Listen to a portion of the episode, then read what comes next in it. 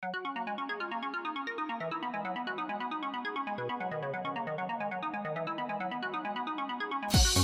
you.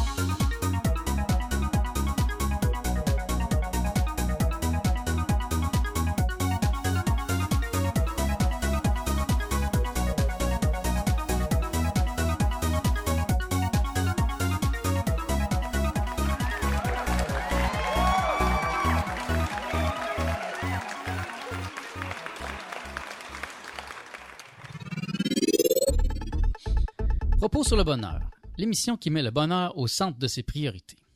Aujourd'hui, nous avons une émission spéciale et nous accueillons Lynn Bolduc. Et euh, dans le studio, ici à Montréal, dans les studios de Radio Centre-Ville, nous avons Julie Tyler. Là, les, les micros sont fermés, ouais, c'est vrai, j'ai oublié, mais ils vont. Julie Tyler, Malika Paquette et Pascal Jacob sont ici en studio.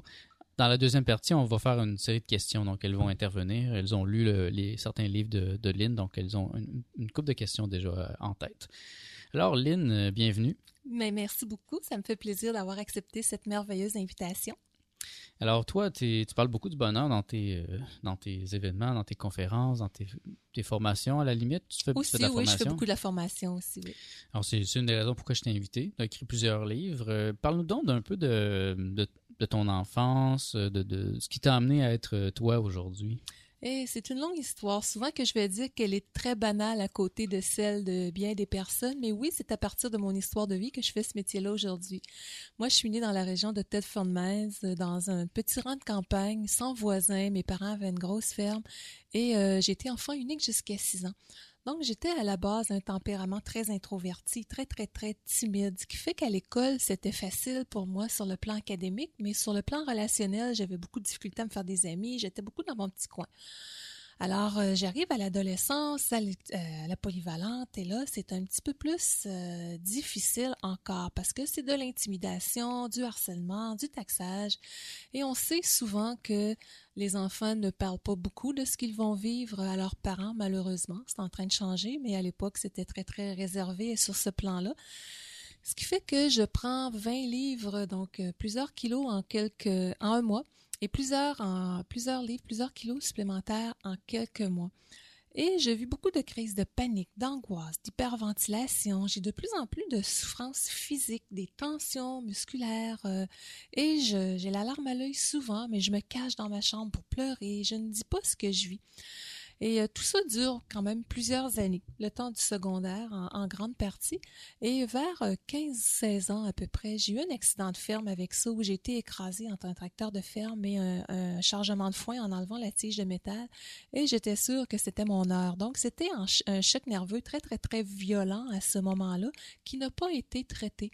À l'époque, il y a une trentaine d'années, c'était pas automatique comme aujourd'hui de dire on traite un choc nerveux, on s'en va en ambulance, ça presse. Et mes parents étaient aussi dans une espèce de choc nerveux. Donc le lendemain seulement, on est allé à l'hôpital et les médecins, avec tout le respect, je leur dois, ils ont dit bon, ben il n'y a rien de cassé, c'est merveilleux. Mais tout ça s'est ajouté à l'anxiété avec toute la lourdeur que je vivais sur tous les plans. Ce qui fait que ça m'a amené euh, vraiment à être hospitalisée dans les mois qui ont suivi pour faire une investigation plus loin. Mais les médecins, encore là, avec le grand respect, je leur dois, ont cherché sur tous les plans au niveau physique et ont dit au bout de huit jours dans un de nos plus grands centres hospitaliers au Québec, c'est merveilleux, t'as rien. Merveilleux dans le sens physique, mais moi j'avais mal en dedans dans tous les plans. Et là, je me suis dit, si nos meilleurs spécialistes ne trouvent pas ce que j'ai, qui va le trouver? Et là, ça a été une longue quête euh, de survie qui a continué pendant des années, que j'étais toujours étourdie, j'avais, je me sentais comme marcher euh, beaucoup au-dessus de mon corps, parce que le corps euh, d'énergie, ni plus ni moins, avait comme décalé un petit peu à la- à l'accident. Donc, ça m'a amené une longue quête de plusieurs années à faire des formations, mais tout ça, je, je un petit bout, par exemple, parce que c'était à 29 ans, dans le fond, que j'ai rechuté totalement.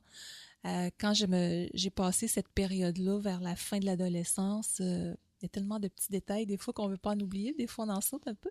Mais à la fin de l'adolescence, bref, euh, j'ai été étudier, bon, quand j'ai fait mon cours euh, collégial en nutrition, parce que j'avais eu des problèmes de poids, donc je me suis dit, on va aller de ce côté-là.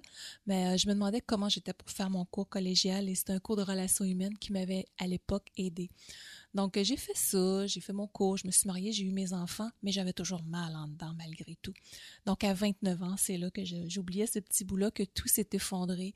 Et là, je me suis retrouvée d'une maigreur extrême. Ça faisait à peu près deux à trois semaines que je ne mangeais plus, je ne dormais plus. Et euh, j'arrive en crise de panique une fois de plus dans le bureau de mon médecin et il me dit euh, Tu besoin d'aide médicale parce qu'il dit Je suis pas sûre que tu vas passer à travers.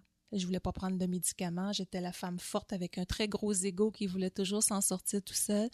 Et à partir de ce moment-là, je me suis en allée dans la forêt. J'ai accepté pendant un mois d'avoir des médicaments pour m'aider à me calmer, m'aider à mieux dormir. Et ma vie a commencé enfin à pouvoir renaître du passé. C'est le cas de le dire, d'où le nom du titre du livre. Alors, euh, renaître du passé, des larmes au C'était vraiment un quatre ans de formation, d'introspection pour reconstruire ce que je suis comme personne, ce que je suis devenue, ce que j'étais aussi. Même si j'avais eu des super bons parents, on demeure fondamentalement avec notre euh, personnalité. Donc c'est un petit peu tout ça qui, un jour, euh, après avoir fait ces formations-là pendant quatre ans, en métaphysique, en PNL, Tai Chi, énergie, euh, les chakras et j'en passe, il y avait une pulsion du cœur, une pulsion de l'âme, une pulsion de vie en dedans qui était tu dois faire quelque chose avec qu'est-ce que tu as vécu. Tu dois partager ça. Puis c'était pas tu dois dans le sens d'une obligation, mais un élan du cœur. Envoie, vas-y. Et c'est euh, depuis 1995 euh, que je fais ce qui me passionne le plus au monde. Et je dis souvent aux gens dans mes conférences, euh, formations, si l'argent n'existerait pas dans le monde, mais vous auriez quelque chose à faire pour être utile socialement, sentir que vous faites la différence dans la vie de quelqu'un et être pleinement heureux, vous feriez quoi? C'est ce que la vie me permet de faire. Donc, ce, changement était entre 29 et 33 ans. Ah, exactement. Tu vois, parce qu'on a eu une autre entrevue tantôt, puis justement, je notais que c'est entre, 20, entre 28 ans, c'est souvent l'âge où il y a un déblocage chez l'être humain. C'est depuis toujours. Hein. Le Christ s'est éveillé à 28 ans, euh, le Bouddha, euh, j'en ai rencontré beaucoup de gens, et c'est souvent là qu'il y a le déblocage la majorité des êtres humains restent au niveau personnel, mais les gens qui, ont, qui veulent aller plus loin, c'est souvent à l'âge de 28 ans. Dans mon cas, ça a été 28 ans. Mon éveil spirituel s'est fait à 28. mon éveil étrique à 32. Hmm, je trouve la remarque intéressante, puis c'est vrai, c'est la première fois qu'on me le fait observer. Mais euh, la sagesse de Nicolas euh, s'exprime une fois de plus. c'est vrai, oui, qu'on voit souvent cette période charnière-là euh, s'exprimer pour bien des gens. Chez la majorité des êtres humains, c'est vers l'âge de 28 ans qu'il y a le passage au transpersonnel. J'avais, j'avais compris ça en lisant Ken Wilber, qui lui a étudié toutes les traditions du monde et tout. Il avait cherché les, les patterns. Puis 28 ans, c'est l'âge, c'est pas pour rien que le Christ s'est éveillé à cet âge-là. La majorité des grands maîtres spirituels s'éveillent à 28 ans. Il y a comme un à mon avis, c'est comme 24 euh, ans, on est encore comme un enfant, on est encore pas de ses parents. 28 ans, c'est souvent, ça fait quelques années qu'on vit en appart ou euh, chez soi, ou là, peut-être avais des enfants. Donc, on a eu le temps de, se trouver, puis il y a comme une crise, une ouverture, un moment, OK, bon, ça y est. Et euh, quand ça se passe, à mon avis, c'est souvent, ben, c'est pas mon avis, ça c'est dans l'histoire de, de l'humanité. La majorité des gens, vers 28 ans, il y a ça c'est là le passage. Un passage euh, existentiel. Ce n'est pas un hasard dans ton cas. Je ne suis ah. même pas surpris. On en a parlé tantôt. Euh, Joanne Terrien, qui, avec qui on a fait une entrevue, elle parlait aussi, elle, c'était ça, 28 ans, 30 ans. Ah, c'est intéressant, c'est significatif. Je, je retiens l'information. Ouais. Ah oui, en tout cas, c'est un beau passage, mais c'est pas ce qui arrive, mais c'est comment on va le transformer. Hein. Chaque personne, on est un grand livre d'histoire, et je parlais avec un de mes amis tout à l'heure que mon histoire, elle est excessivement banale à côté de ce qu'il a vécu, mais cette personne-là a su le transformer d'une façon rayonnante. Alors, c'est à chacun l'invitation qu'on lance à travers nos partages, chacun à notre façon. À notre façon. Hein. Donc, tu as fini par trouver euh, la paix, la satisfaction. Ah, je suis tellement bien. Je suis tellement bien. Tu sais, on a dans notre vie deux choix, dans le fond. On a le choix d'être ou de rester dans une dimension qui va toucher plus le paraître on a juste à regarder qu'est-ce qui se passe à Lac Mégantic, euh, regarde, qui demeurera un événement intemporel à travers l'histoire. Euh, cet événement-là amène les gens, oui, à passer quelque chose d'excessivement difficile, mais à entrer dans une dimension d'intériorité qui dépasse l'entendement, que certaines personnes n'auraient peut-être même pas pu penser pouvoir atteindre il y a euh, un certain temps. Donc, qu'est-ce qui nous arrive? Oui, ça n'a pas été facile pour bien des gens dans, différents domaines, mais comment on le transforme, ça demeure? Une pierre angulaire. Donc, qu'est-ce que tu dirais qui aurait été cet élément déclencheur? Parce qu'on a, on a, en général un élément déclencheur, une expérience. Euh, qu'est-ce qui a été cette expérience qui a fait que ça a basculé euh, vers ces âges-là, vers 33 ans? C'était, je pense que j'étais plus capable de porter cette souffrance-là à un moment donné. C'était tellement lourd, j'ai écrasé en dessous.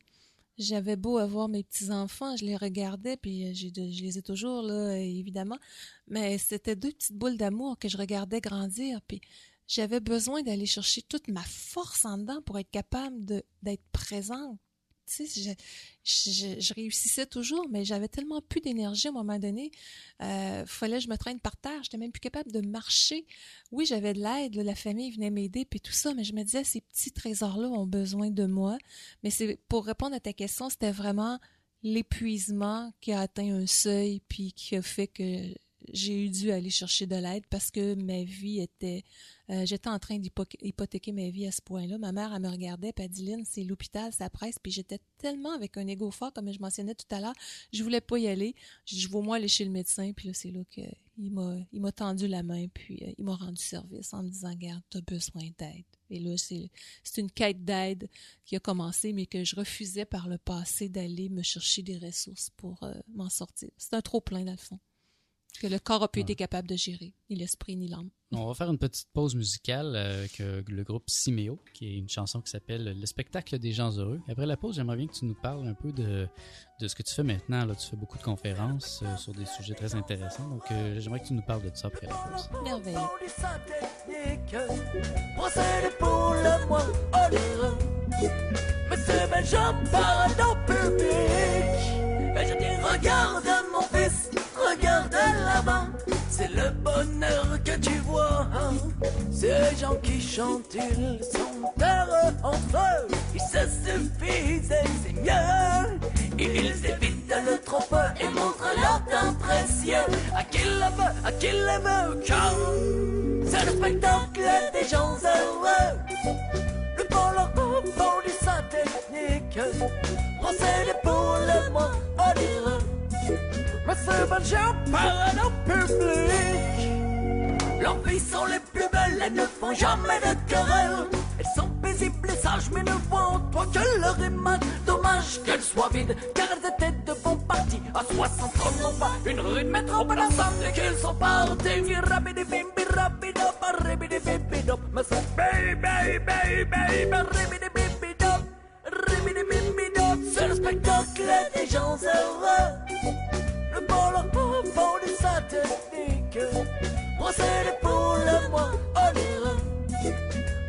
Mais c'est Benjamin parle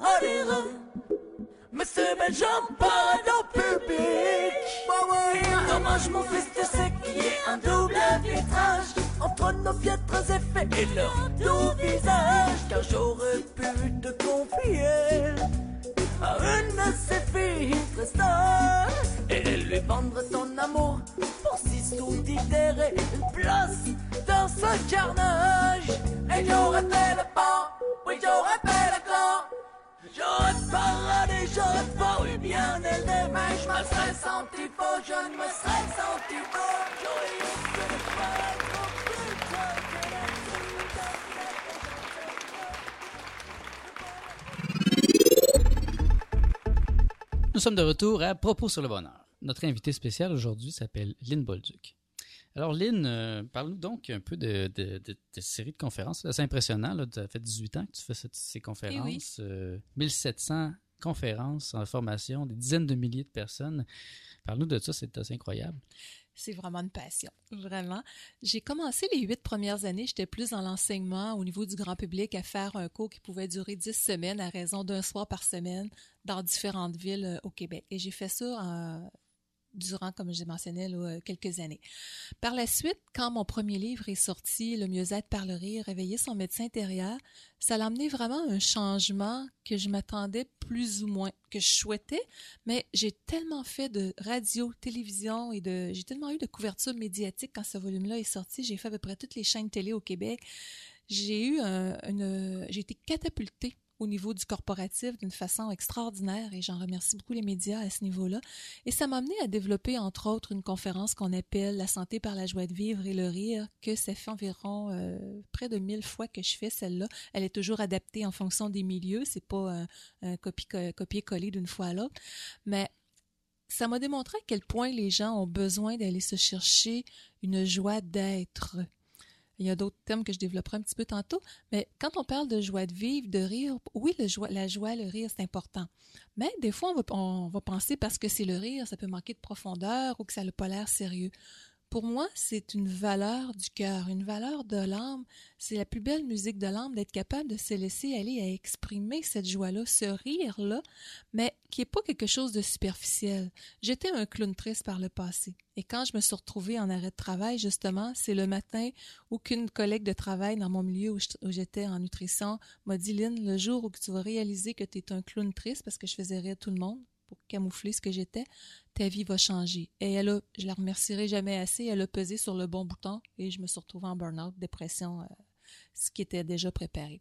Donc, la joie d'être, la joie de vivre, c'est un état. Et cette conférence-là, principalement, que je véhicule dans tous les milieux, je l'ai fait au, milieu hospitalier, euh, au niveau de je travaille pas avec les patients, mais plus avec le personnel, en milieu juridique, gouvernemental, communautaire, partout. Ça amène les gens à aller se donner des outils pour vraiment optimiser leur qualité de vie, protéger leur santé mentale, physique, émotionnelle, ce que moi je n'ai pas su faire à l'époque. Donc oui, la joie, le rire, c'est important, mais qu'est-ce qui fait qu'on a pu tout ça? Il y a une nuance entre joie et plaisir. Le plaisir, c'est le plaisir d'être entre amis, de prendre un bon repas, etc. La joie, c'est un état. Que même s'il nous arrive des choses difficiles, comme on parlait de lac mégantic tout à l'heure, je connais plein de monde là-bas. J'ai commencé ma carrière là-bas. J'en connais, je venais juste de faire des conférences, euh, dans la, une conférence avec des intervenants régionaux quand c'est arrivé. Je connais plein de monde. Mais je sais une chose, pour être en communication avec beaucoup de gens là-bas, ils ont pour plusieurs la joie d'être, même s'ils vivent quelque chose de difficile, ils sont capables de transcender et d'aller se chercher une force. Donc, pour moi, dans les conférences, il y a celle-là. Il y en a un autre qui s'appelle euh, Comment prévenir l'épuisement professionnel. Je vais en faire en méditation, relaxation. Euh, il y en a même une euh, que je lance cette année qui va toucher tout l'aspect féminin sacré, entre autres, sexualité sacrée. Souvent, ça a été tellement débridé sur le plan social. Ça a été bafoué autant au niveau du masculin sacré comme tel. Ça a eu des tendances très superficielles dans le sens général au niveau de l'humanité. Donc, de revenir à s'accepter comme personne. Parce que quand on parle d'un côté sacré la personnalité, souvent c'est le manque de, respect pardon, envers soi-même qui fait qu'on n'a pas su des fois délimiter pour certaines personnes nos frontières ou quoi que ce soit, se faire respecter, ce qui va amener du harcèlement dans les écoles. Donc, euh, comprendre le jeune homme, la jeune femme, déjà, il y a une crise identitaire qui va être là à l'adolescence, qui a besoin d'être solidifiée, autant comme dans la petite enfance. Donc, le côté sacré de la personnalité, pour moi, c'est important d'être capable de bien l'ancrer puis, il n'est jamais trop tard pour avoir une enfance heureuse, alors qu'on est 40, 50, 60, 70 ans. Comment je m'identifie, moi, par rapport à qui je suis comme personne? Donc, ça, c'est un volet que je développe beaucoup cette année euh, et dans les années à venir d'ailleurs, au niveau de l'identification à soi, l'authenticité dans les journées ateliers, entre autres, etc. Je vais en faire d'autres sur l'abondance aussi, des conférences, des ateliers, formations, mais l'abondance, c'est pas juste une question d'argent abondance d'amour, de joie, de santé, de réalisation professionnelle. C'est un petit peu tout ça. Donc, euh, de toute façon, tous les thèmes sont euh, mentionnés sur euh, un site merveilleux qui a été conçu par Nicolas lui-même qui s'appelle linboldic.com. C'est ce que j'appelle, moi, l'abondance de l'infini. C'est-à-dire qu'on quand on a confiance, on, on manque de rien. Exactement. C'est-à-dire qu'on fait confiance à l'infini. Et parfois, ça vient pas sous forme d'argent, ça peut venir sous forme d'un souper, ça peut se faire- Ça vient toujours, si tu as besoin de quelque chose, on va te le donner. euh, Ouais, et il faut faire confiance à, à l'énergie, à ce qu'on est. C'est- exactement. C'est un petit peu ça en tant que travailleur autonome aussi. hein. Tu le vis, je le vis. Tu sais, ça fait 18 ans que je suis dans le métier, puis pour des gens, euh, ils vont être dans un milieu de travail qui ne les nourrit plus, mais ils vont rester là pour la sécurité. Moi, je l'avais, la sécurité, je pourrais être encore dans le même milieu de travail, il existe encore. Et beaucoup d'employés avec qui je travaillais sont toujours là, ils sont très heureux, heureuses. Mais moi, c'était plus ça. Mais je me disais toujours d'une année à l'autre, gars, ça fait 18 ans, ça a toujours fonctionné, il y a toujours eu quelque chose qui m'est arrivé pour continuer de créer et de recevoir ce que j'ai de besoin. Ça va continuer. Donc, ne soyons pas utopiques, mais la confiance, sans que c'est pas une confiance à vague, mais la sécurité, tant de gens la cherchent à l'extérieur, et ça aussi, ça fait partie de beaucoup de des enseignements que je peux apporter parce que je l'ai vécu. C'était quoi ne pas avoir ma sécurité intérieure, me fier sur les autres pour savoir qui j'étais, etc. Et le jour où qu'on découvre ça, qu'on ressent ça et qu'on sait qu'on le porte, notre vie n'est plus jamais pareille. Donc, ça fait partie aussi des partages que, qui me font vibrer beaucoup. Tu as déjà huit livres d'écrits. euh, Six, le, six. ben, Quel presque est, sept. quel est ton processus d'écriture, justement? C'est quand même productif, là. euh? Je laisse vraiment l'inspiration être là. C'est pas un bon matin, OK, je vais écrire un livre parce que ça fait un an ou deux, j'en ai pas écrit. C'est quelque chose qui monte en dedans. Le premier a sorti en, je l'ai écrit en 2003, euh, et les autres ont suivi à un délai d'à peu près euh, 18 mois chacun. Euh, celui qui est en cours actuellement, ça va faire ça à peu près deux ans, j'en avais pas fait. Mais c'est les sujets qui montent naturellement. C'est l'expérience de vie que je peux porter. C'est ce que j'ai comme écho à travers les conférences, à travers les clientèles que je rencontre, les partages des gens. Ça me fait voir euh, un petit peu où la société en est rendue par rapport à son évolution, son cheminement aussi. Et c'est quoi les besoins que les gens peuvent exprimer? Et c'est un amalgame qui va se faire de toute cette énergie-là qui souvent je vais être en auto, je fais beaucoup de kilométrage dans une année et c'est où je me réveille le matin, c'est un déclic qui monte, puis c'est comme vas-y, partage sur tel sujet. Et quand j'entre en écriture, bien tu le sais, t'es aussi, t'es, t'es auteur de plusieurs livres, bien c'est comme l'élan, l'information rentre. Puis, quelques recherches qui viennent donner une complémentarité à tout ça et c'est un élan qui est là. Même chose pour les CD, j'imagine. Exactement. C'est un peu plus facile à faire qu'un qu'un livre. Parce un que c'est moins élaboré, c'est ça. Les gens Mais, me disent t'en des as quand même plusieurs, là. J'en ai euh, une dizaine à ce jour-là. Mais euh, vraiment, c'est comme euh, encore là des élans. Puis le livre n'est pas l'équivalent d'un livre, le CD, pardon, n'est pas l'équivalent d'un livre audio. Ça va être un condensé parce qu'on un livre, les premières, euh, les premiers j'ai fait, c'était entre 600 et 800 heures d'écriture. Maintenant, bon, avec l'habitude et tout ça, ça peut aller chercher beaucoup moins. Tandis qu'un CD, bien c'est ça, ça va durer euh, une heure et dix. Donc, on comprend que le contenu est moins élaboré. Mais je m'assure toujours que dans les CD que j'ai, qu'il y ait une correspondance avec un tel livre et que ça donne les grandes lignes pour les gens qui préfèrent euh, écouter des choses, par exemple, sur la route pour se nourrir euh, intellectuellement, spirituellement et émotionnellement. Donc, c'est ça. C'est vraiment au gré de l'inspiration que je vais créer ces produits-là. Et tu parlais tantôt que j'ai fait, j'ai travaillé sur ton site internet, là. Donc, euh, j'imagine que si j'ai travaillé sur ton site web, c'est qu'il y a présentement dans ta vie un grand changement, un chamboulement, quelque chose de spécial qui se passe, un peu comme à l'âge de 28 ans, tu es en train de faire peau neuve. Qu'est-ce qui se passe présentement? La grande question.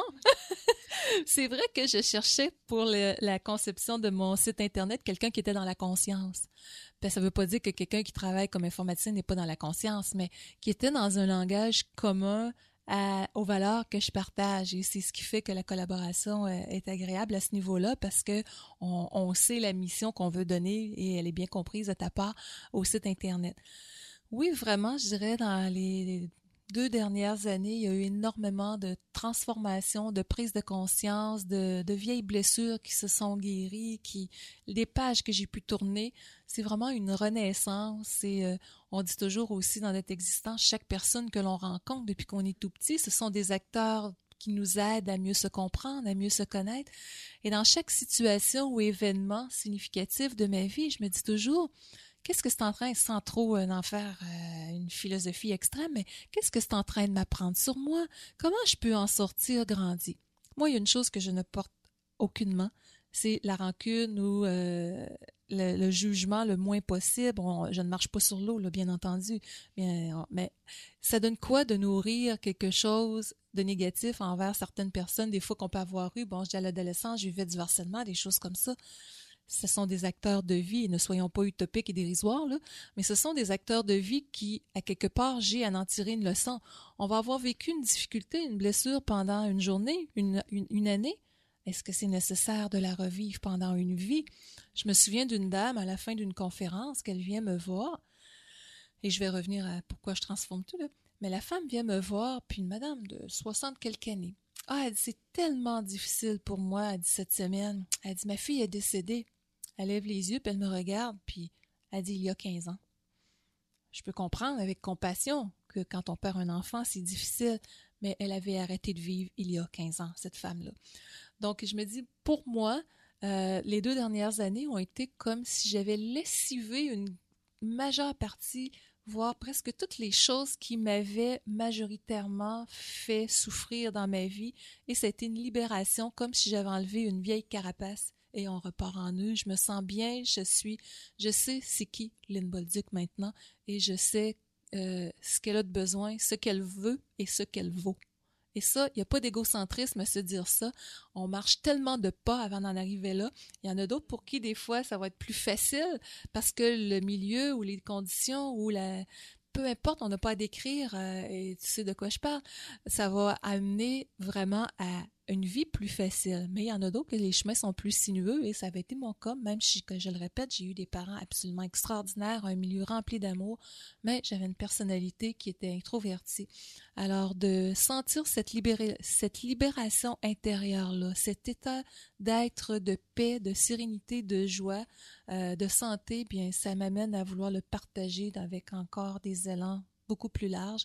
Et ce que le nouveau site Internet, puisqu'on en parle, permet, bien, c'est de mettre des audios, des vidéos, des téléchargements qui vont permettre de pouvoir partager d'une façon euh, encore plus large et de, avec de la valeur ajoutée ce que j'ai dans le cœur pour les gens. Merci, euh, Lynn Bolduc. On va faire une, petite pause musicale avec un Lokwa Kanza, avec une chanson qui s'appelle Le Bonheur. Puis on revient après la pause avec les questions. Alors, euh, nos animatrices ont pris des notes tout au long et ils ont lu tes livres depuis deux semaines. Alors, euh, les questions vont venir. Merci.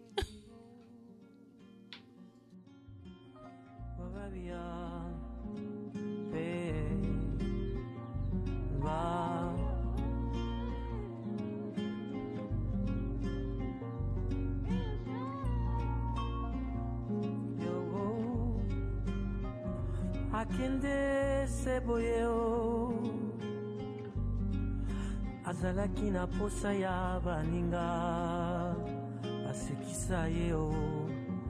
Ananase boye o. Azalaki na posa ya baninga basolola. Maweleki ye amibwaki o. Likolo ya ndako ye kondeke te mawa elekaki ye apumbwe o bandeko bazangi ye c'est boye o des fois le bonheur il suffit d'une phrase d'un mot oui le bonheur juste un sourire un regard. Des fois le bonheur il suffit d'une phrase d'un mot le bonheur juste un sourire un regard. Ananas eboye o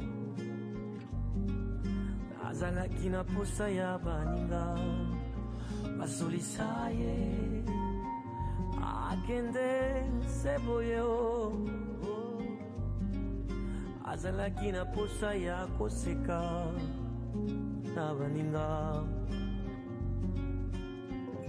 maweleki ye apumbwe likolo ya ndako ekondeke te pasi elekili ye akei o mawa na motema tokoloba nini yo Des fois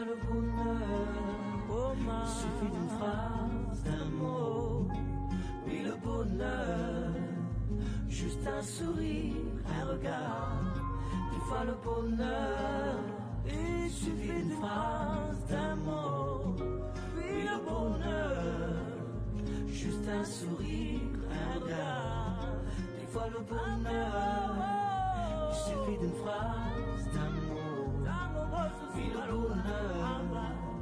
Juste un sourire, un regard, des fois le bonheur.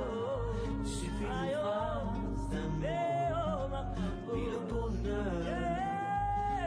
un sourire, un regard, des fois le bonheur. Il suffit d'une phrase, d'un mot, oui le bonheur.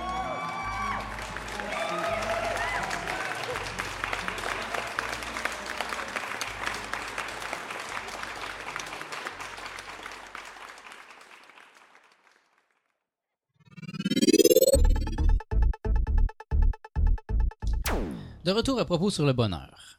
Alors, on entre dans la période de questions. Euh, les animatrices euh, habituelles de Propos sur le bonheur sont là. Ils ont une liste longue euh, comme ça de questions. Alors, Puis je euh, les connais pas à l'avance. c'est ce qui est on merveilleux. a Pascal, Pascal Jacob, Oui. Malika Paquette Bonjour. et Julie Tyler. Allô. Alors, euh, Bonjour à vous trois. Un bonheur de faire ça en présence Oui. de si rayonnantes personnes. Alors vas-y Pascal, pose euh, Bon, une de tes questions. j'en ai plusieurs, mais je vais être généreuse.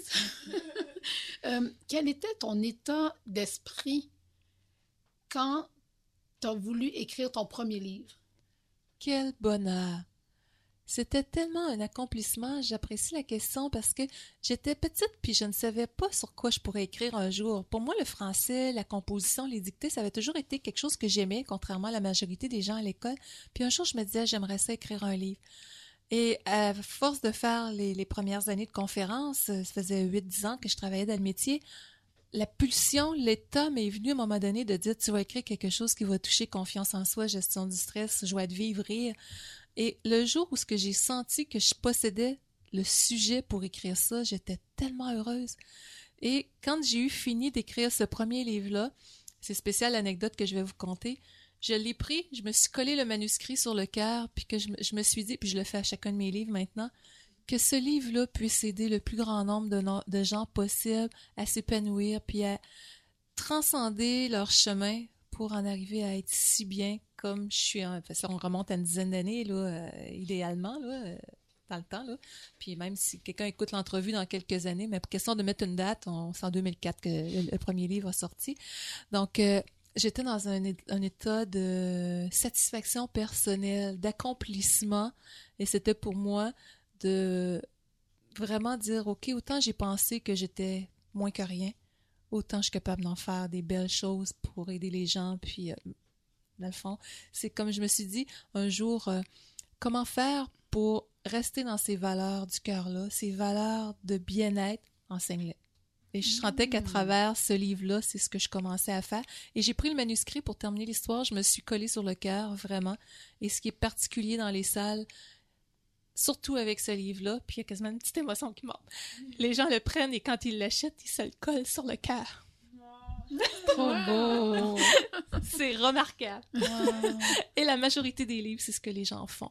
Il y a Wow. tellement d'amour dans ces livres-là. Je les fais pour aider les gens. C'est pas parce que je veux faire un produit qui va faire le tour du monde. C'est si ça peut aider des gens, c'est pour ça que je le fais. Hmm. J'ai senti. On se surprend soi-même. Hein? c'est de la tristesse, c'est de l'amour qui déborde et de la joie. J'ai senti lorsque j'ai feuilleté ton livre cette simplicité de communiquer ton message. Il était accessible, il est grand, mais il ne devient pas cérébral, il reste pratique. J'avais fait plusieurs lectures, j'ai touché à plusieurs auteurs, je reconnaissais la trame, la trame, euh, les grands enseignements actuels. Mais ton livre, je- j'en parle, je, je l'ai proposé à certaines personnes, puis il est complet à mes Merci. yeux dans sa simplicité d'un bout à l'autre. On parle de- du mieux-être par le rire ou euh, renaître du passé ou euh, en tout cas il y en a Je sais pas plusieurs. Ben, peu importe euh, ce que j'entends, ben, je, merci, ça, na- ça rajoute quasiment à l'émotion. Euh, c'est ce que j'ai voulu. J'ai voulu que ce soit le reflet, puis je le dis bien humblement, de ce que je suis. J'aime la simplicité quand j'entre sur scène, que j'ai 10 personnes ou 1000 ou 2000 personnes en avant de moi, j'aurai pas plus le trac. On dit des fois quelqu'un qui a pas le trac, qui euh, est pas à l'aise, il est pas compétent. Moi, j'adhère pas à cette philosophie-là parce que quelqu'un qui rentre au bureau le lundi matin, il a pas le trac. Moi, quand je rentre sur scène, je m'en vais m'amuser, je m'en vais partager, je m'en vais vibrer avec des gens. Donc, euh, cette simplicité-là, pour moi, c'est mon, mon véhicule. Quand j'entre sur scène, autant que quand j'écris, je communique avec le cœur de la personne. Je vais travailler autant avec des avocats, des médecins, des professeurs, des étudiants, des gens de toutes les classes de notre société. Oui, j'ai des contenus spécifiques à développer, mais je vais aller au-delà du costume professionnel pour aller chercher cette personne-là. Donc, Mm. le livre, pour moi, c'est qu'il soit accessible à tous, jeunes et moins jeunes, mais on- sans se compliquer la vie. Mm. Que le message passe au niveau du cœur pour que le mental, qui est souvent là à trop envahir, euh, c'est quasiment un, un- un problème, le Mm. mental, tellement qu'il est trop surutilisé et qui va nous sortir de notre champ de conscience des fois qui pourrait amener nos réponses. Je donne un exemple. Euh, je vais vous laisser de la place pour vos questions. Là. Euh, je termine avec ce petit exemple-là avant la prochaine question. Dans les conférences, je vais prendre une feuille sur laquelle il y a du texte écrit et je la passe en avant de quelques personnes et je leur dis si vous aviez à lire cette feuille-là, c'est très facile, hein, je l'arrête en avant de vous, évidemment. Je prends la même feuille, je la brasse et je la secoue. Essayez de la lire, c'est impossible. Mais dans notre vie, chaque fois qu'on va trop vite, qu'on prend pas le temps de s'arrêter, de, qu'on fait pas les choses avec simplicité, c'est comme si on secouait la feuille. Et on essaie de trouver nos réponses à l'intérieur et on se demande des fois pourquoi qu'on est tout mêlé, qu'on se sent dépassé par les événements, on n'est pas dans l'espace qui nous amène à notre essence. Donc, c'est ce que je veux qu'il ressorte dans les livres, le chemin pour aller toucher cette conscience-là. Que c'est beau. c'est beau. Ça me fait penser à une simple, une simple, quelque chose que je trouve aussi très simple, que j'ai appris récemment, puis j'entends des messages qui se chevauchent comme ça. Euh, poser la question, c'est pas la même vibration que recevoir la réponse. À l'art d'entretenir son intérieur, de, de ralentir, de rester dans la simplicité, d'être dans la joie, le bonheur, puis augmenter notre taux vibratoire, nous permet d'être en contact avec nos besoins, de nos propres messages, et ensuite de peut-être passer à l'action pour le meilleur. À quand vos livres, les filles, avec autant de sagesse? Ben, Julie, est en, Julie est en train d'écrire le sien. Oui. Ça vibre, en tout cas.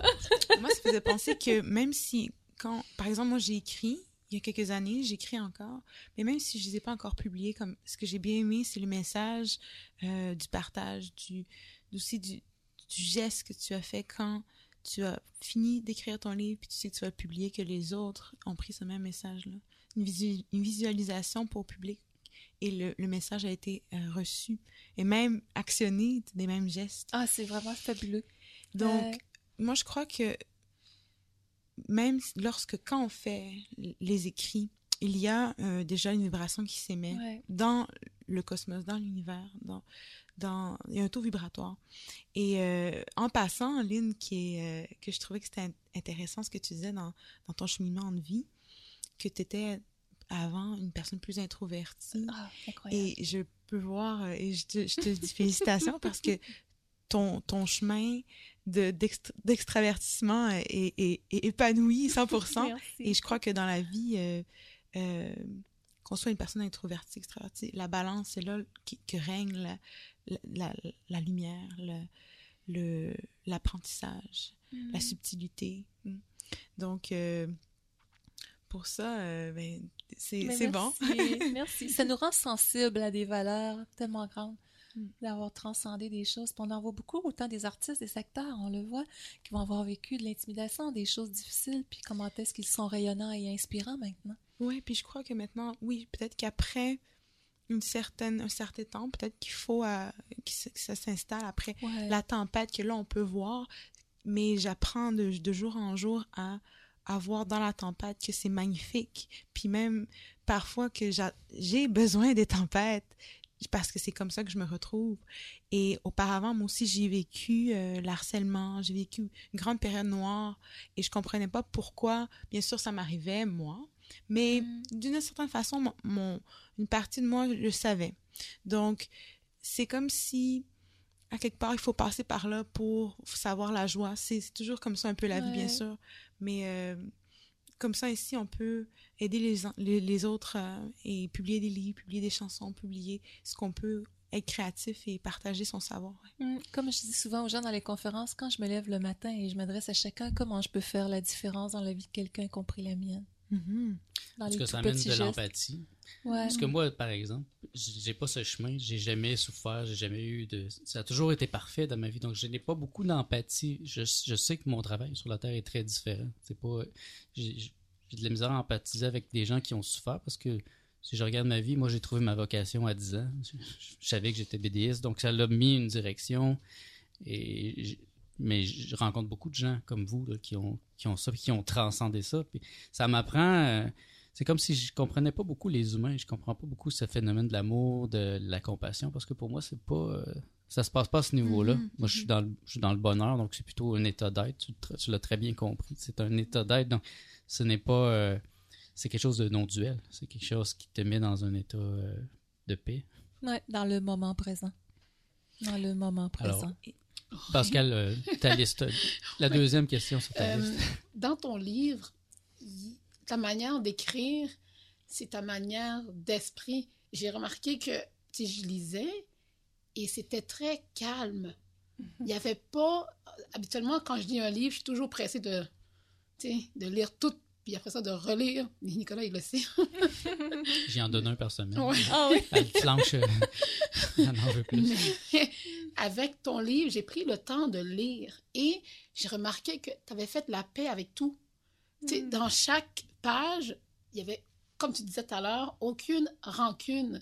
Puis ça, c'est venu me chercher parce que moi, je suis très rancunière et c'est mon pire défaut. Puis j'essaye de, de passer par-dessus, mais c'est très difficile. Puis tout à l'heure, tu avais dit quelque chose qui m'a, réveillée. Pourquoi partir en guerre avec quelque chose du passé pendant toute ma, ma vie? Je me suis fait intimider par certaines personnes, puis dans la rue, quand je, les vois, j'ose pas leur, leur- leur dire allô. Je juste prendre mon 4x4 puis rentrer dedans. Mais, mais je trouve ça important, ce que tu disais, de, de passer à autre chose pour être en paix, parce que effectivement, je suis pas en paix avec ces personnes-là. On continue de leur donner du pouvoir. Oui, c'est ça. Tu sais, fait que quand j'ai commencé à lire le livre, je l'ai lu trois fois, là. c'est pour ça qu'il est encore... je l'ai encore. C'était probablement renaître du passé. La Non, couverture. Je pense que c'est les non. messages de l'ego. Les messages de l'ego, OK. Et- Elle l'avait spoté tout de ça suite, m'a. Ah ça ouais. m'a vraiment cherché parce que réellement, j'ai eu beaucoup de temps dans ma vie parce que je pensais juste à moi, à ce que moi je ressentais, puis les autres, si vous n'êtes pas capable, ben c'est pas mon problème, tu sais. Mais j'ai appris avec le temps que je peux pas faire, faire, faire ça, c'est c'est complètement inhumain, je trouve. Il faut que tu aies une certaine compassion pour les autres. Puis quand je lisais, je dis, mon Dieu, je suis vraiment cruelle là parce que cette femme-là, elle est passée à travers quelque chose de plus grave de ce que moi j'ai vécu et elle n'a aucune ran- rancune. Chaque page, c'était paisible à lire. C'était relaxant. Je pouvais, Ben, lire, je pouvais lire ça au milieu d'un gros brouhaha, puis j'étais concentrée. C'était vraiment euh, très bien écrit. Ben, merci beaucoup. Oui, les messages de l'ego, ce livre-là. Le, le sous-titre, c'est Paix, amour et joie ici Mhm. maintenant. Euh, il ramène vraiment aux valeurs essentielles. Il ramène à protéger notre énergie. Donc, euh, tu disais que tu étais rancunière. Ça, Mhm. Tu m'en voudras pas de dire Non. que tu peux te sortir de ça. Et peut-être beaucoup plus vite que tu penses, n'est-ce pas? Juste d'en être conscient et d'en parler comme ça, je pense que déjà il y a une belle ouverture. Mais c'est pas à pas, se faire aider aux besoins. Je me suis pas sortie de là tout seul. J'en ai fait des pas et des, des rencontres pour me faire sortir de là, pour m'aider à sortir de là. J'en ai vu des intervenants, puis j'ai pris les moyens. Puis au fil du temps, mais même encore, tu sais, c'est pas parce qu'on on, on a pris notre air d'aller dans la paix, la joie, qu'il n'y arrive pas des petites choses des fois qu'on a à faire des réajustements. Si j'ai besoin, je me fais encore aider, là.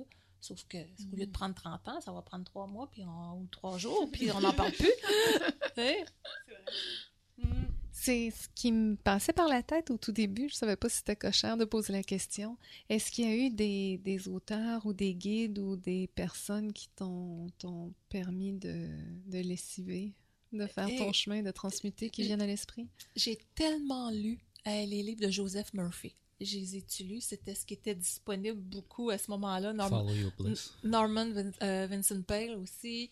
Euh, j'ai lu vraiment beaucoup de ces auteurs-là. Napoléon Hill, bon, c'était vraiment des... euh, et un que j'apprécie beaucoup, c'est Eckhart Tolle aussi, qui est un, un grand sage, là, qui m'a inspiré vraiment beaucoup, entre autres. Donc ça, ça m'a aidé beaucoup. Mais vraiment, je me suis fait aider du côté médecine alternative, en naturothérapie, au niveau des soins énergétiques. euh, J'en ai fait, là, ça serait beaucoup trop long à énumérer, mais globalement, c'est euh, des approches que j'avais exploitées beaucoup. L'aspect métaphysique for- fera toujours partie de moi. Euh, si je n'avais pas eu la spiritualité et capable de m'accrocher à quelque chose de plus grand, là, c'est vrai que je ne sais pas si j'aurais passé à travers. Je te suis. Je comprends. Vraiment. Je me suis accrochée à une force spirituelle et pour moi, c'est quelque chose d'incontestable. J'ai tellement euh, réglé et transformé, pu transformer de situations avec euh, cette vision-là de la vie, avec un grand V, que ça, pour moi, c'est un, un compagnon de vie. Merci. Bienvenue. Et euh, moi, ma question, à vrai dire, c'était euh, dans, dans le moment présent aujourd'hui, quel serait pour toi, à vrai dire, euh, le message pour nos auditeurs de Radio Bonheur? Parce que nous, on parle du bonheur, des thématiques et euh, des. Moi, j'essaie de toujours trouver des nouvelles solutions, des partager euh, mes, mes expériences personnelles. Mais toi, par exemple, aujourd'hui, quand on parle de bonheur, de thématiques pour, pour nos auditeurs, quel serait ton, ton, ton petit message qui pourrait être de pour passer une bonne semaine ou, euh, je sais pas, le reste de, de l'été, avant entamer l'hiver qui arrive bientôt, malheureusement déjà. On, a on a combien de temps? c'est. Il y a tellement de choses qu'on pourrait dire, mais je pense que c'est d'être capable d'en arriver à bien vivre le moment présent, puis de, de dédramatiser. Souvent, on est très spécialiste pour se faire une montagne avec un grain de sable au lieu de se faire un grain de sable avec une montagne. D'être capable juste de s'accrocher un sourire intérieur, de, de voir au quotidien sur quoi je peux mettre l'accent. C'est quoi les petits bonheurs qui sont là? Moi, je demeure dans un endroit euh, au centre du Québec où que c'est la nature en avant de la maison. J'ai besoin de ça, par exemple. Mais il y a des gens qui vont vivre en plein centre-ville où que, ils n'auront pas nécessairement une forêt à côté de chez eux. Mais il y a sûrement un petit oiseau, un papillon, un petit enfant qui peut faire un sourire, un vieillard à qui on peut ouvrir la porte. Sentir qu'on est euh, ESD, là, sentir que l'on vit, sentir que l'on s'épanouit à travers des petites choses. Je voyais une anecdote à un moment donné d'une personne qui était dépressive, puis qui est allée voir un thérapeute, puis dans le grand bloc appartement où il demeurait, le thérapeute lui avait dit Est-ce qu'il y a une action spéciale parce qu'il était toujours euh, plutôt nonchalant. Il dit As-tu quelque chose de spécial que tu peux faire aujourd'hui Et La personne prend le temps de réfléchir un petit peu. Ah, il dit Il y a une vieille dame, il dit euh, à deux portes de mon appartement qu'elle a souvent ses vidanges sur le bord de la porte parce qu'elle n'est pas capable de sortir, puis ça finit par créer des odeurs. Bon, il dit Ah, et je pourrais aller sortir ça. Il s'est mis à faire des petits gestes qui pouvaient faire la différence dans la vie des gens et cette personne-là a repris comme un cheminement différent dans sa conscience. C'est banal, là. Donc, se regarder dans le miroir, on entend ça souvent, c'est redondant, hein, l'estime de soi, l'appréciation de soi, etc. Mais est-ce qu'on est capable de se regarder dans le miroir, franchement, puis de se dire, si je prends par exemple mon nom, je t'aime, Lynn, je t'aime tel que tu es. Et je prends l'exemple d'un monsieur euh, dans une formation que je faisais à Saint-Georges-de-Beauce. Et ça, je travaille beaucoup à ce niveau-là. Euh, J'aime pas le mot travail, mais j'interviens beaucoup dans les conférences. C'est euh, c'est une des parties que les gens apprécient beaucoup.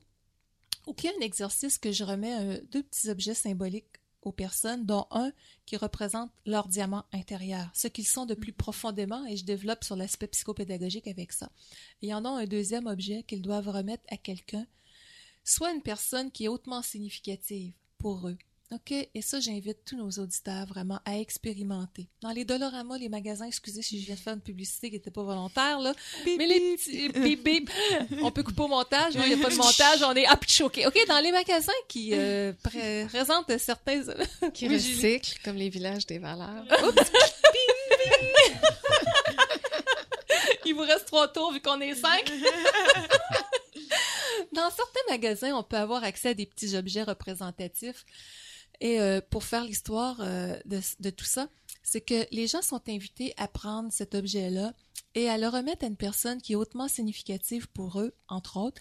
et à qui ils n'ont peut-être pas dit à quel point ils pouvaient l'apprécier.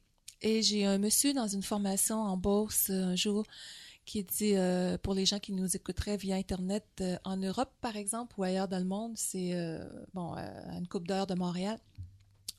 On- le monsieur dit J'avais cet objet-là et ça m'a pris un mois avant de me décider d'aller le porter. Je savais depuis le premier jour à qui je voulais le donner. Il dit C'est mon grand ami de longue date, un confident, un mentor même, un monsieur que j'aime énormément. Il dit un bon samedi soir, je prends tout mon courage. Il dit c'est pas drôle prendre notre courage pour aller dire à quelqu'un qu'on l'apprécie. Et je m'en vais manger au restaurant avec lui et je lui présente le petit objet en question et je lui dis à quel point je l'apprécie. Et quand j'ai eu terminé de dire, je l'ai regardé en plein visage et je lui ai dit Je sens que ça te touche ce que je viens de te partager au niveau de l'appréciation, de la gratitude, mais ce n'est pas tout. Et je veux juste rajouter Je t'aime.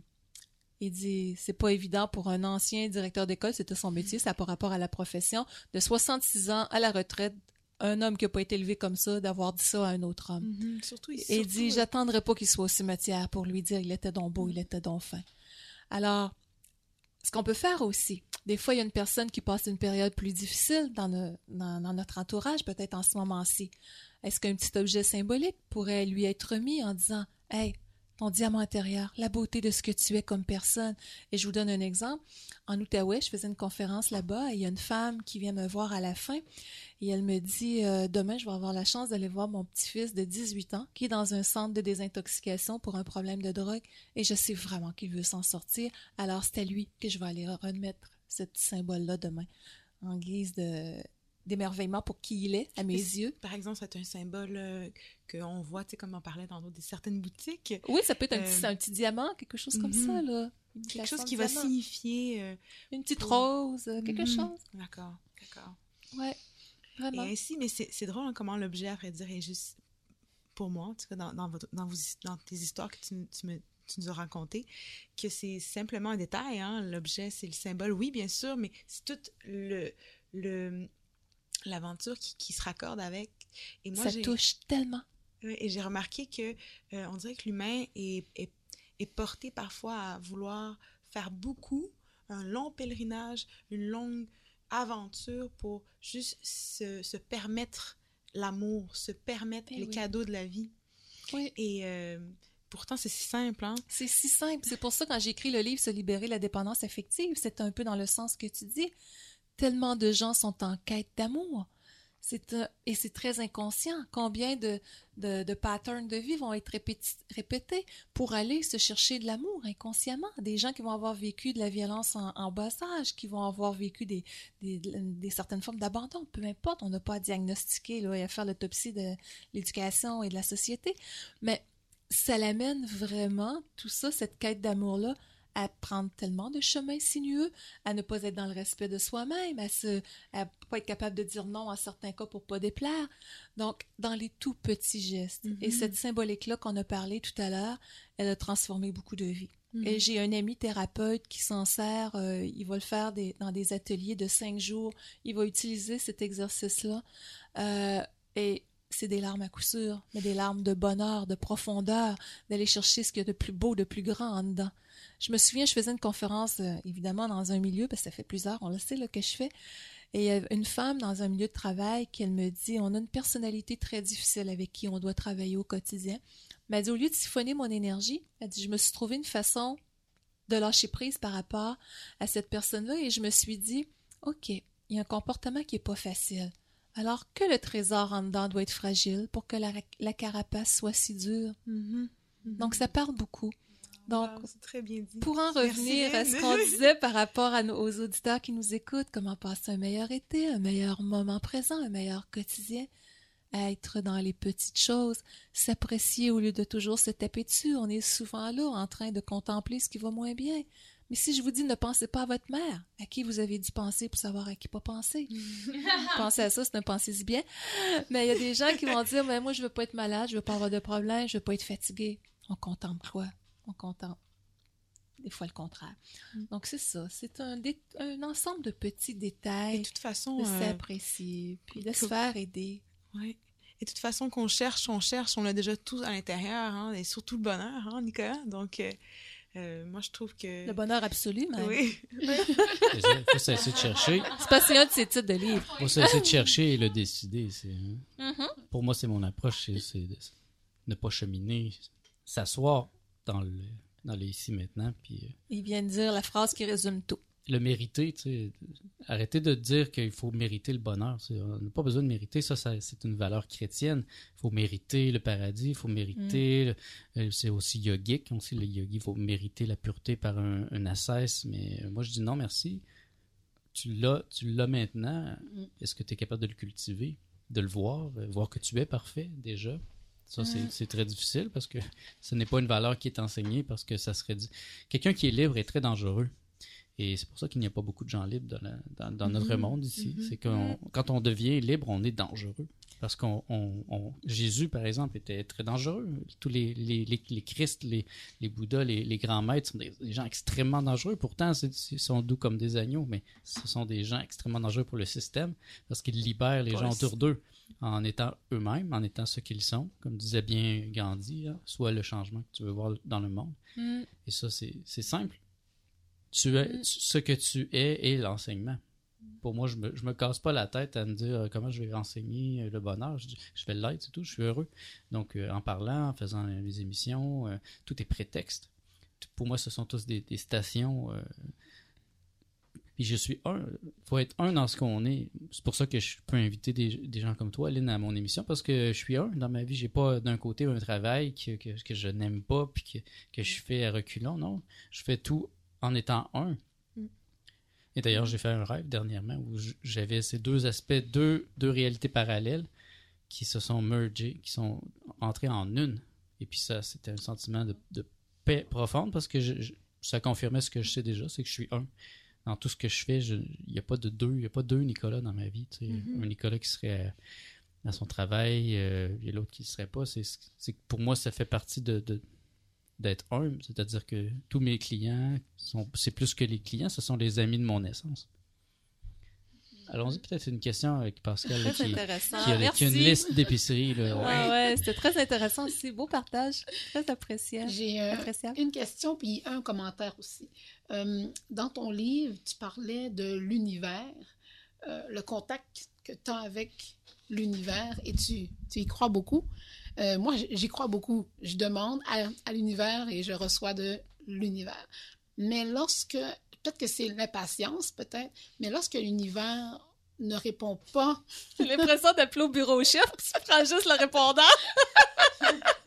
Lorsque l'univers ne, ne répond pas à ta demande, euh, comment, comment tu peux, euh, comment, tu peux attendre ou de quoi tu peux t'attendre de ce qu'il va te donner? On est obligé de répondre à cette question-là? Envoyez-le chier. J'ai vraiment... Parce que je pense que parce que je suis impatiente, peut-être, mais je me demande toujours comment qu'il va me donner ça, Souvent, c'est ça. Souvent, oui, c'est notre mental qui va faire qu'on est très, très impatient. C'est, ça fait partie de la nature humaine, effectivement. Puis souvent, on, est, on, on parlait un petit peu de- des croyances religieuses, etc. Et je, je suis aucunement là, dans, aucune religion, quoi que ce soit. Mais on a appris beaucoup. Ah, il faut prier pour avoir quelque chose. Dans ce sens-là, c'était comme affirmer qu'il y a un manque. Hmm. Et quand on est dans le manque, on est dans une vibration totalement antagoniste à qu'est-ce qu'on veut avoir. Donc, il y a une notion aussi de confiance. De- dans un plan métaphysique, on va dire notre euh, façon, nous autres, c'est de passer notre commande, puis les moyens, c'est la job de la source, comme on dit. Mais c'est certain que il y a tout un processus, des fois, qu'on peut s'encadrer avec un- une date à peu près, puis tout ça, mais des fois, c'est pas toujours absolu que ça va fonctionner. Je pense que des fois, ça va nous arriver plus tard, mieux que qu'est-ce qu'on pensait. Puis, euh, j'en parle un petit peu dans les Choisir l'abondance, mais euh, il y, a un- il y a un jeu de confiance là-dedans, puis un jeu de lâcher prise, puis souvent, ça nous arrive encore plus grand que ce qu'on croyait. Mais euh, faut pas avoir de rancune envers l'univers. Oui. Sérieusement? On est dans le rouge, là. Mon commentaire, c'était euh, encore par rapport au livre. Euh, à un moment donné, tu, tu parlais que de faire la paix avec toi, avec toi-même, puis avec les choix que tu as faits, ça a pris plusieurs années. Mais comment euh, tes enfants, mais c'est une question commentaire en fin de compte, Ouais. euh, t'es- t'as des en- enfants, mais Oui. comment tu peux, comment tu as fait pour passer le message à tes enfants sans qu'ils le perçoivent que tu étais dans une période difficile? Merveilleux. Quelle question. Ça a tout été des belles questions, mais mes enfants, on va prendre une bonne respiration, sont la plus belle réalisation de ma vie. Mes enfants n'ont jamais eu, euh, ma fille est née en 87, mon fils en 89, ils n'ont jamais eu de crise d'adolescence. J'avais déjà euh, cette conscience-là, même si moi je ramais là, pour être capable de m'en sortir, je savais déjà ce que je voulais pour eux. Et je me suis dit, je ne suis pas parfaite, mais je vais tout faire pour couper la chaîne des générations. Parce que mes parents, on sait que ça vient des grands-parents, puis souvent, ça se transmet de génération en génération. Le transgénérationnel, j'ai eu à aller couper dans ces, mémoires-là. Donc, euh, j'ai fait en mon gros possible pour donner des valeurs de vie, de communication à mes enfants. Et aujourd'hui, ils ont une joie, ils m'appellent, ils ont une peine, ils m'appellent. Ils ont, euh, ce sont des enfants qui sont excessivement épanouis. Euh, c'est extraordinaire. Donc, la valeur communication, moi, je me suis dit, j'ai mis des enfants au monde pour aider deux êtres à s'épanouir, à grandir et à connaître c'est quoi la vie, l'amour, etc. Et c'était toujours, euh, et c'est encore mes amis, mes enfants. Oui, j'étais, quand ils étaient petits, dans un rôle de protection avec eux autres, c'est bien certain, on les accompagne, on les guide. Mais je donne un exemple. Ils venaient me voir des fois pour demander une permission. Euh, maman, tu penses que si je fais ça, je peux-tu faire ça? Ben moi, je pense que si tu le fais, si je voyais qu'il y avait un risque, il peut arriver telle, telle, telle conséquence. Maintenant, je pense que tu es assez grand ou assez grande pour prendre la meilleure décision qui va te permettre de rester en sécurité ou d'être bien. Il faisait jamais ce qui n'était pas correct. Parce qu'il était devenu responsable. C'était pas un rôle de confrontation. Donc, mes enfants, c'était comme euh, je dois oser dire j'ai réussi à euh, leur donner ce que moi je ne m'étais pas donné. Hmm, wow. Vraiment intense. C'était, oui. Ouais, ouais. Merci. Ouais. Puis ils sont en train de faire la même chose aussi avec la génération qui suit. C'est ça qui est Ah, merveilleux. c'est bon. Donc, Pascal et moi, euh, il faudra qu'on, si on a des enfants, il faudra qu'on pense à ça. Ça, ouais. C'est- T'as un livre à écrire là-dessus. Ben, je rajouterai un chapitre dans celui qui est en chantier. Ah, ouais. Ben, je prends l'occasion simplement de dire que tu as adressé le corps des douleurs, de souffrance des enfants dans ton livre euh, sur l'ego. Je pense que j'en parle. Je me souviens plus dans, lesquels, dans lequel ou Oui, lesquels j'en parle un puis ça, là, c'était mon coup de cœur. Parce que j'ai trouvé que ça a sa place partout, d'éveiller les parents à leur travail. Puis on- c'était merveilleux pour moi, ça, de voir ça. Mm. Fait que je suis pas surprise d'entendre ce que tu me dis de tes enfants maintenant. Puis bravo, Ben, félicitations. merci beaucoup. Et j'ai vu des beaux textes. Est-ce qu'on a le droit de mentionner un site Internet en ressources? Justement, je suis en, chantier, en chantier pour un livre. Chantier, c'est un gros mot, là. Pour un livre actuellement. Et euh, il y a un texte que je vais officieusement extraire d'un site Internet qui s'appelle superparent.com de mémoire et qui fait un petit peu allusion à comment est-ce qu'en tant que parent, on n'est pas des tyrans, mais on est là pour être accompagnateurs, des transmetteurs d'amour et de compréhension. Et euh, il y a quelques textes assez poignants sur ce site-là. Site-là.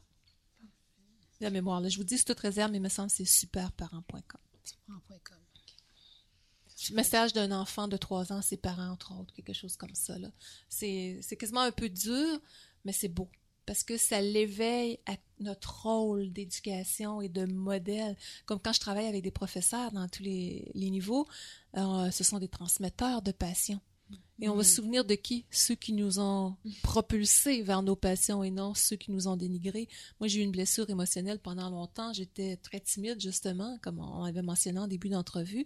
Et en première année, euh, une maîtresse d'école, comme on les appelait, on chantait euh, le Haut-Canada le vendredi après-midi, toutes debout en arrière de nos petits pupitres, et je faisais de mon mieux. Et cette maîtresse d'école-là m'avait pointé du doigt devant toute la classe et elle avait dit Hey, l'espèce d'endormie en arrière de Suzanne, chante donc comme du monde, comme tout le monde.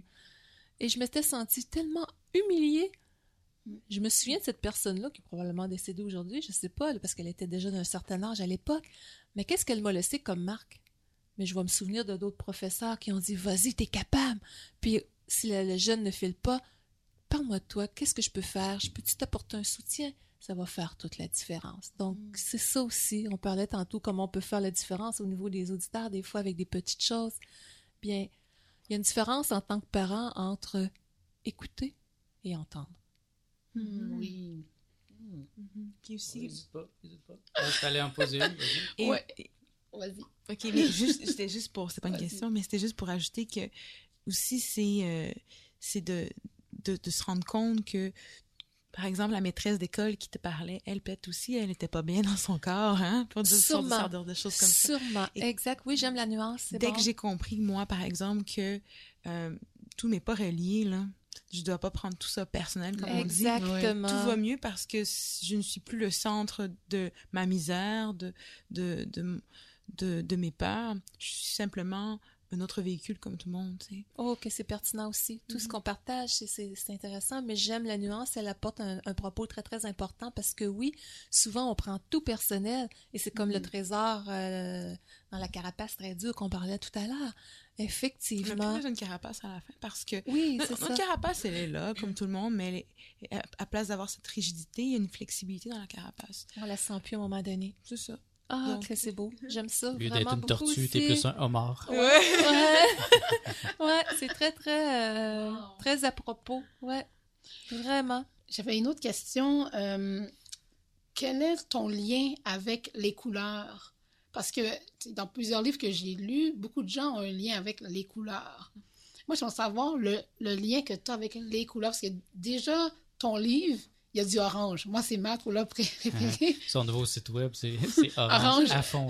c'est ma couleur préférée. Je me suis dit, mon Dieu, elle doit être comme moi, quelqu'un de extrêmement chaleureuse.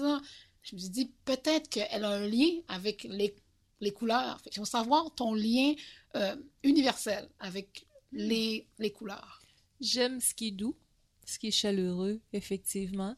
Euh, j'ai pas, j'ai rien de terne dans, mon- dans mon environnement, dans, dans, dans ma maison chez nous. Ça va être champêtre, ça va être, c'est vivant, il faut que ça vibre. Et les couleurs, souvent, je vais travailler, oui, avec veston rouge, orange ou jaune, parce que ce sont, euh, pardon, des couleurs pour moi qui reflètent la vie. OK? Puis j'ai rien contre un, un complet noir, là, pas du tout, là, ça fait classique et etc.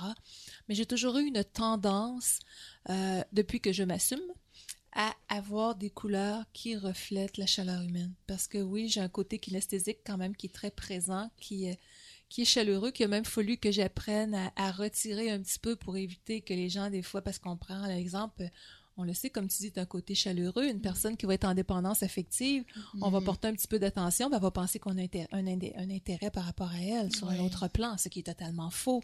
On apprend avec le temps à avoir un détecteur de dépendant affectif aussi. Donc, euh, les couleurs, pour moi, ben oui, c'est une façon de symboliser ma joie de vivre. Je pense que ça, y est, ça va dans ce sens-là. Et du côté du site Internet, justement, bien, le côté orangé, le côté euh, des petites couleurs qui peuvent aller chercher du violacé, entre autres, mais ça va aller chercher un côté, un côté féminin aussi. Au moment où je vous parle, bon, je suis en- j'ai une robe blanche avec un, une petite chemisier rose. Bon, mais pour moi, c'est des symboles de, de féminin, même dans le sens sacré aussi des choses. Ça, on va dans, plus dans les archétypes, etc. Bon, euh, au niveau de ça. Mais pour moi, ça représente la vie. Et dans le côté du site Internet aussi, ça représente la douceur, la féminité, euh, euh, l'ouverture à la vie, à la créativité, si on pose dans un côté plus chakra et compagnie. parfait. Et spiritualité, même avec l'autre couleur qui s'associe au site. Vous allez me voir des fois avec du violet, des choses comme ça. C'est c'est Tu parlais que tu, tu, tu faisais quand même des travaux, tu as fait un travail sur euh, un apprentissage plutôt sur euh, les chakras, la spiritualité. Qu'est-ce que tu pourrais nous dire un peu plus sur euh, les énergies qu'un corps émet euh, lors euh, d'un épanouissement, d'un éveil? Je vais vous parler de ça. Je n'ai, ce que je vais vous parler de là, je sais pas si ça me dit d'en parler, mais je n'ai jamais parlé de ça publiquement, je pense, dans une conférence ou dans une émission de radio. Mais ici, on est dans un contexte spécial, donc je vais me permettre de le faire. Merci.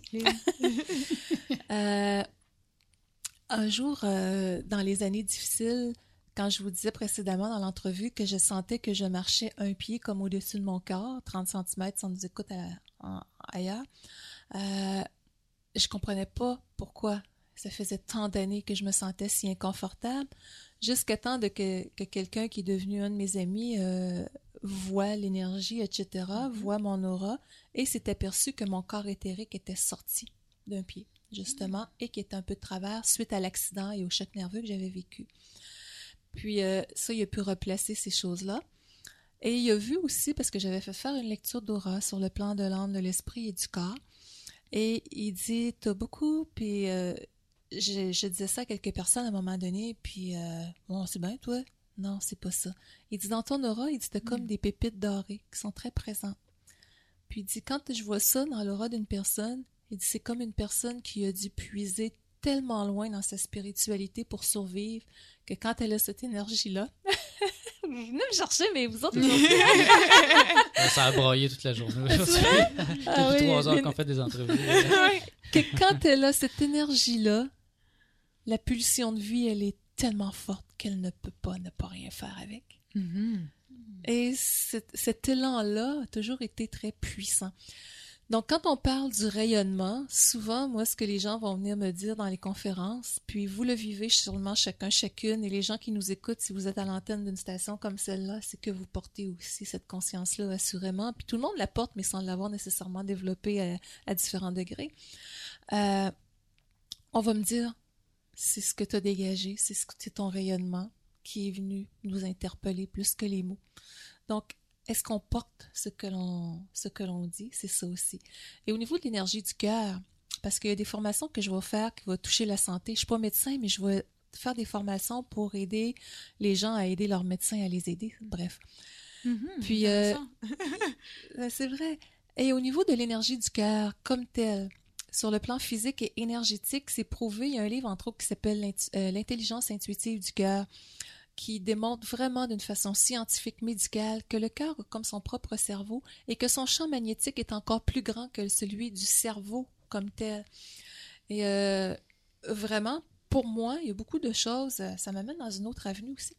Euh, de prendre des fois comment est-ce que je vais m'aider à libérer des choses du mental, puis que sur le plan énergétique, que ça a des résultats qui sont surprenants. Supposons que je vivrais une frustration. OK? Ou on prend l'exemple de Pascal qui est frustré, supposons que l'univers ne réponde pas à sa question. OK? Puis là, elle a un petit peu de rancune qui a envie de monter. Non, non, on fait juste. On se défoule sur. Pascal. hein. Oh, t'inquiète. Non, mais je pense que sincèrement, l'exemple peut être utile. Oui. On prend l'image de soi qui est frustré, par Oui. exemple, et juste prendre l'image et l'envoyer au niveau du cœur. Juste comme imaginer le cœur comme avec une belle flamme. Et comme quand on lance un caillou dans l'eau, ça fait des vagues. Bon, ben, juste comme cette flamme-là, cette vague énergétique-là qui provient du cœur, comme ça se répand dans le corps, mais juste prendre l'image, posant de soi, avec telle émotion, on l'envoie dans le cœur. Je ne vous Mm. mens pas, j'avais une situation, moi, à un moment donné, qui patinait, qui ne se réglait pas. Et quelqu'un m'a partagé ce petit truc-là en 36 heures, ça a été réglé. Et je le partage à bien des personnes et j'ai des petits résultats assez particuliers des fois qui vont euh, se jouer, qui sont toujours pour le meilleur de tout le monde. Mais là, le mental peut embarquer. Et là, ça va dire, ouais, ouais, mais qu'est-ce qui me dit que ça marche? Prends l'image de, la- de, de soi-même qui doute. On se fait une image de ça, on l'envoie dans le cœur. On passe à autre chose. Deux, trois secondes. Et là, c'est pas est-ce que l'image est bien faite? non. Je le sais comment je me sens quand je suis frustrée. Oui, c'est ça qui s'en va là. Ça. OK? Sans faire de détour. pas de doute. Là, dans... Non. C'est ça que je pense, les, les demandes doivent être claires et précises parce que Ouais. c'est comme ça que tu as les réponses. Un peu comme tu disais tantôt, les feuilles. Je passe une feuille devant toi. Ouais. Si tu la lis et elle, elle, elle ne bouge pas, je, je, la froisse pas devant ou quoi que ce soit, tu, peux, tu pourras lire le message. C'est un peu la même chose avec toute demande qu'on fait à l'univers, au cosmos et euh, à soi-même surtout parce que notre notre je crois que le- notre plus grande complexité à savoir nos réponses c'est quand on se cache notre vérité par nous-mêmes Oui, c'est Hein? ça. Exactement. Puis c'est ça. L'influence énergétique, elle est toujours là. C'est comme le vent. Qu'on le voit ou qu'on y croit ou pas, c'est là. Tu sais, les gens qui ne sont pas ouverts nécessairement à ces discours-là, pourquoi que des fois on va arriver en présence d'une telle personne, on a l'impression qu'on la connaît depuis longtemps? On va sentir quelque chose dans son rayonnement, ou il va y avoir instinctivement d'autres personnes avec qui on va se sentir moins confortable. C'est tellement complexe et à la fois si simple. Qu'est-ce que ça peut représenter? Mais c'est vibratoire. Mm. Ça ne s'explique pas nécessairement avec des mots. Donc oui, sur le plan énergétique, moi, je n'ai pas eu le choix, d'une certaine façon, d'aller explorer cet espace-là et d'apprendre, de me faire enseigner sur ça pour être capable de mieux le saisir et de mieux l'appliquer dans ma propre vie. Sais, on prend l'exemple d'un orage. Bon, on va sentir avant un orage des fois que l'air est surchargé d'ions positifs et l'orage arrive et pouf, tout s'est allégé, y compris le caractère des gens et leurs humeurs. Donc, c'est quoi qui s'est passé? On a capté énergétiquement ces choses-là. Donc, c'est la même chose au niveau des pensées, au niveau des croyances, au niveau de, de tout ce qu'on véhicule dans notre quotidien. Ça porte des fréquences vibratoires que quand on n'en est pas conscient, on risque de se faire enliser. Et quand on est à l'attention de notre joie, de notre joie d'être, du moment présent, du bonheur, ben, on focalise sur une fréquence qui est totalement différente. Mhm. C'est- si les gens syntonisent la fréquence de la station, c'est quoi, 102, Je sais pas, c'est radio centre-ville. En tout cas, euh, bon, c'est les gens sont- 102,5, je crois. Bon, quelqu'un, il va écouter quelque chose de nourrissant sur le plan euh, intérieur, il va se, fréquen- se mettre à cette fréquence-ci. 102,3. 102,3. Bon, alors quelqu'un qui veut écouter Mm. du heavy metal, il va être une autre fréquence. Bon, ben, c'est quoi que je veux dans ma vie? Est-ce que je veux vibrer à, à du rock classique? À- à- peu importe. Bien, merci Lynn d'avoir été à la fréquence de l'émission Propos sur le bonheur. Euh, ça fait un plaisir de te recevoir. Merci, nous étions tous sur la même fréquence. Merci, Lynn, parce que Merci on peut entendre chacun, ton chant de bonheur, là. Oui. C'est vraiment Merci. parfait. Donc, euh, si vous avez des questions, allez sur lynnbolduc.com ou sur propossurlebonheur.com. Écoutez nos émissions euh, en podcast. Puis nous, on va continuer. Nos émissions sont à tous les semaines et on vous invite à, à les écouter. Merci à chacun, chacune pour ce moment merveilleux et merci à chacun, chacune qui nous écoutera aussi pour votre présence et de vous offrir ce temps. Espérons le oui qui sauverait ma vie. Je suis pendu au téléphone, mais qu'y a-t-il de plus moche Un téléphone? À phone qui sonne et personne qui ne décroche. Je suis pendu à votre cou dans le plus beau de mes rêves, mais je ne me réveille jamais près de vous et j'en crève. Je suis pendu sous vos fenêtres, au pied de l'arbre, peut-être demain, la petite fleur qui va naître vous racontera mon chagrin. C'est quand le bonheur, c'est quand le bonheur, c'est quand le bonheur, c'est quand le bonheur, c'est quand le bonheur, c'est quand le bonheur,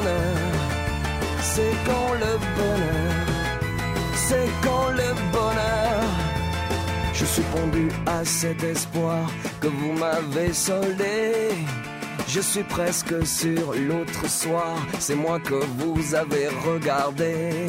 Je suis pendu par les pieds, tout rouge et le souffle coupé. À chaque fois que le hasard me dépose devant votre nez. Je suis pendu à la cravate dans mon costume croque macabé. Il paraît que vous devant les hommes bien habillés. Je suis tendu, c'est aujourd'hui que je viens vous offrir ma vie. Peut-être oserais-je parler à quelqu'un d'autre qu'à mes pieds. C'est quand le bonheur, c'est quand le bonheur, c'est quand le bonheur, c'est quand le bonheur,